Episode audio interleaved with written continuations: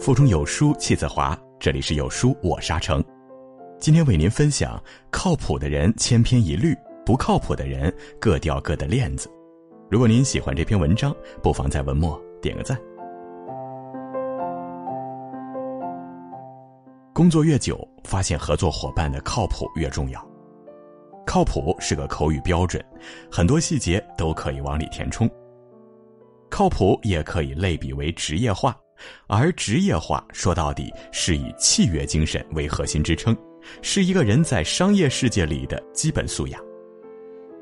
对一个职场人来说，如果填坑的能力还没有增长起来，至少你先不要挖坑，毕竟坑挖的多了，你就变成了坑。那么，一个职业化的职场人到底应该是什么样的呢？以下 enjoy。首先，有强烈的契约精神。契约精神源于西方文明，它是商业社会的定海神针，一纸契约定下交易双方的权利、责任和义务，不可更改。一旦违约，就要付出相应的代价。人性有多复杂，契约就有多必要。在职场中，除了那些白纸黑字的合约、明文贴出的规矩制度，还有很多口头的约定。比如跟同事约好项目对接日期，从领导那里包揽某个任务，都是在建立契约。有时候我们说一个人靠谱，其实就是说这个人有契约精神。靠谱的人千篇一律，不靠谱的人各掉各的链子。关键时刻玩消失，规定的 deadline 一拖再拖，承诺的结果诸多变故，共同定下的方案屡次推翻。和不靠谱的人共事，就要随时做好女娲补天的准备。很多人会把遵守约定当成死板，为自己投机取巧、占了便宜而沾沾自喜，但他们不知道的是，捷径是建立在守规矩的大众之上的，规矩有底线，捷径没有。一个人破坏契约，走了捷径，可能被当成是聪明。但当其他人看见好处，争相走捷径之时，捷径早已不存在了，剩下的只有弱肉强食。合作社会，契约是相互给予的安全感，人人撕毁契约之时，没有人的利益能得到保证。因此，拍胸脯的时候慢一点因为缔结契约的时候你是自由的。当契约既定，双方的责任和权利就已明确，各自认领，按时履约。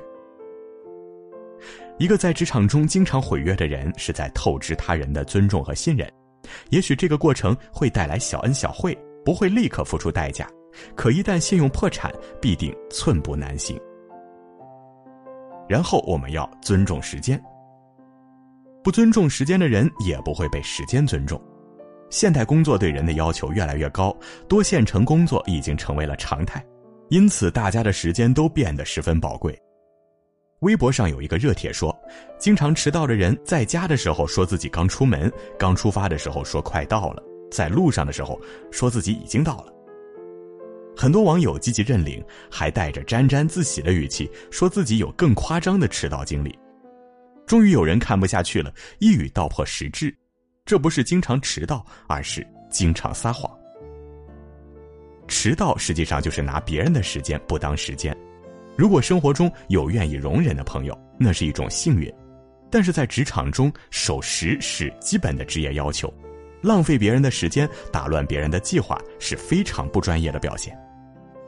也许在有的场合，迟到从一开始就已经丧失了入场机会，比如说面试、谈项目等场合，迟到给人的第一印象就是差评，扭转过来就得花费很大的力气，而第一印象是最难扭转的。尊重别人的时间有很多方面，守时是最根本的一项。微信少发语音，多打字；交接工作时做到条理清晰、简洁易懂；甚至求助他人时，先最大化的完成自己能做的部分，都是对他人时间的尊重。而对于尊重自己的时间来说，最重要的就是时间管理。管理是一种掌控。对工作难度、工作量和自己能力的掌控，排出任务的优先级和时间分配。很多时候，对时间的错误估计，就是对自己能力的错误估计。尽管大家都在说 deadline 是第一生产力，但只有一部分人真的如此。仓皇之下交出来的东西总是不及反复打磨的。因此，不要高估 deadline，也不要高估自己的爆发力。如果没有李白酒入豪肠酿成诗的天赋，请根据自己的能力给待完成的任务留出足够的时间。接着，能力配得上职位。创造一零一中一百零一个偶像练习生竞争，唱歌跳舞一轮一轮的比拼筛选，争夺出道的十一个名额。因此，最后留在镜头前的人，如果不够光芒万丈，实力担不起位次，就会被质疑和群嘲。如果对偶像的评判标准还算多元，那么对于职场中明确的分工和岗位标准就十分确定了。但就是有这样一类人，让人怀疑他是如何顺利通过招聘的。他不仅在团队合作时挑最容易的部分，还把最容易的部分也搞砸了，你不得不帮他一起收拾烂摊子，加班到凌晨。一个高速运转的团队，其中的每个员工必定担得起自己负责的工作。职场的分工协作，就是为了把每个人的优势发挥到最大化。所以，如果在工作中有人的完成度永远到不了百分之百，那么他就会成为团队的短板。完成度不到百分之百的这个部分，也许会让整个项目都归零。才不配位，必着羞辱。专业能力是让人待在这个岗位上的基础能力，其他的能力是加分项或者是区别项。没有专业能力支撑的人，就像无根之木，是站不稳的。如果新人不够专业，也许有前辈愿意带一带；但如果工作几年还没有长进，那么当一茬一茬的年轻人进了公司，他们有着更积极的态度，拿着更低的薪水，那老员工的不可替代性在哪儿呢？与其说有几年的工作经验，不如说是一个工作经验用了几年。所以说，我们需要经常问问自己：你现在的能力配得上你的职位吗？再来看，凡事有交代。罗振宇在《奇葩说》里表达过自己的观点：职场最没有前途的一种人叫反馈黑洞，说白了就是那些凡事无法交代、做事不沟通的人。很多人都有一个误解：埋头做事儿最重要。所谓沟通，不是闲聊就是邀功。不是的，职场上的沟通有多重要呢？试想一下，如果你给下属派个活儿，几天都没有回音，不知道事情进行到哪一步了，你心里会不会没底呢？如果团队合作，同伴遇到了棘手的问题，瞒着大家捣鼓了几天也没解决，结果补救都来不及，你会不会怪他不早告诉你？实际上，世界上有一家公司，就是靠着给其他企业解决内部沟通问题而发家致富的，这家公司名叫 Slack。他开发了一款企业内部的通讯系统，尽管售价为每位员工每年八十美元，但他依然广受大公司欢迎，尤其是互联网媒体和广告公司。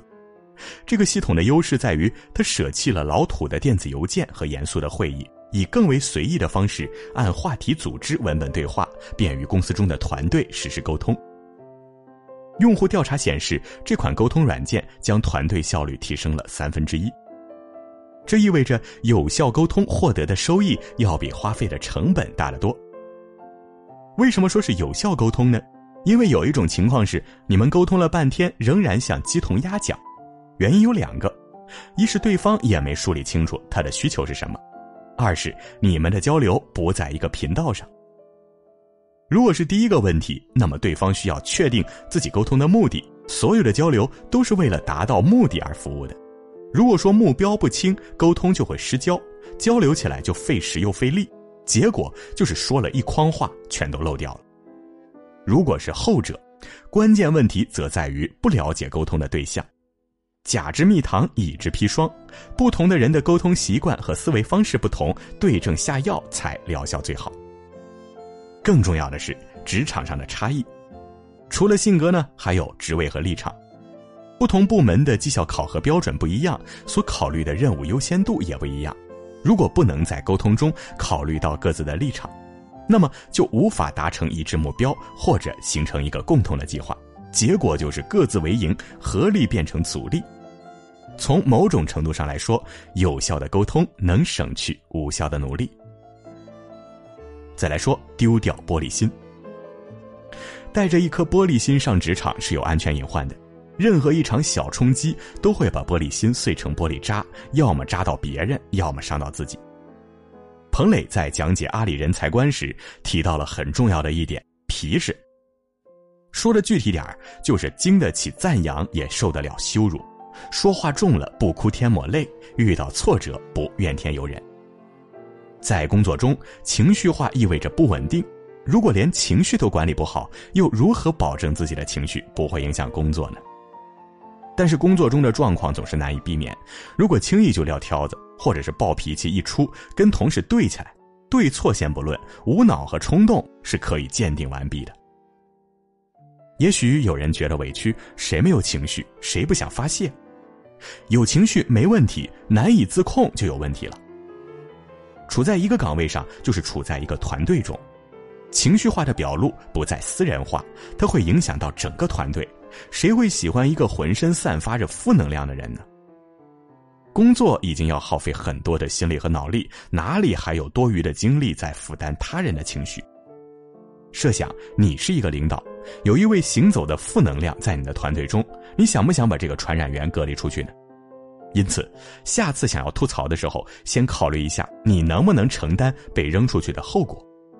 何况情绪不会解决任何问题，遇到困难先问现在怎么样了，可以做些什么，再问怎么会这样，你会冷静得多。工作最好的状态是人人都能各司其职，然后再无缝合作。职业化是对他人的尊重，也是对自己职业的尊重，从而降低信任成本，提高工作效率。它不一定是上升梯，却一定是安全网，让你的每一步路都走得有迹可循。既然要走进职场，就装盔披甲，再上阵。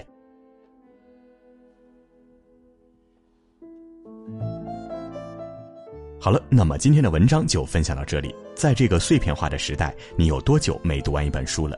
长按扫描文末二维码，在有书公众号菜单免费领取五十二本共读好书，每天有主播读给你听。欢迎大家下载有书共读 App 收听领读。我沙成，我在山东烟台向你问好，记得在文末点个赞。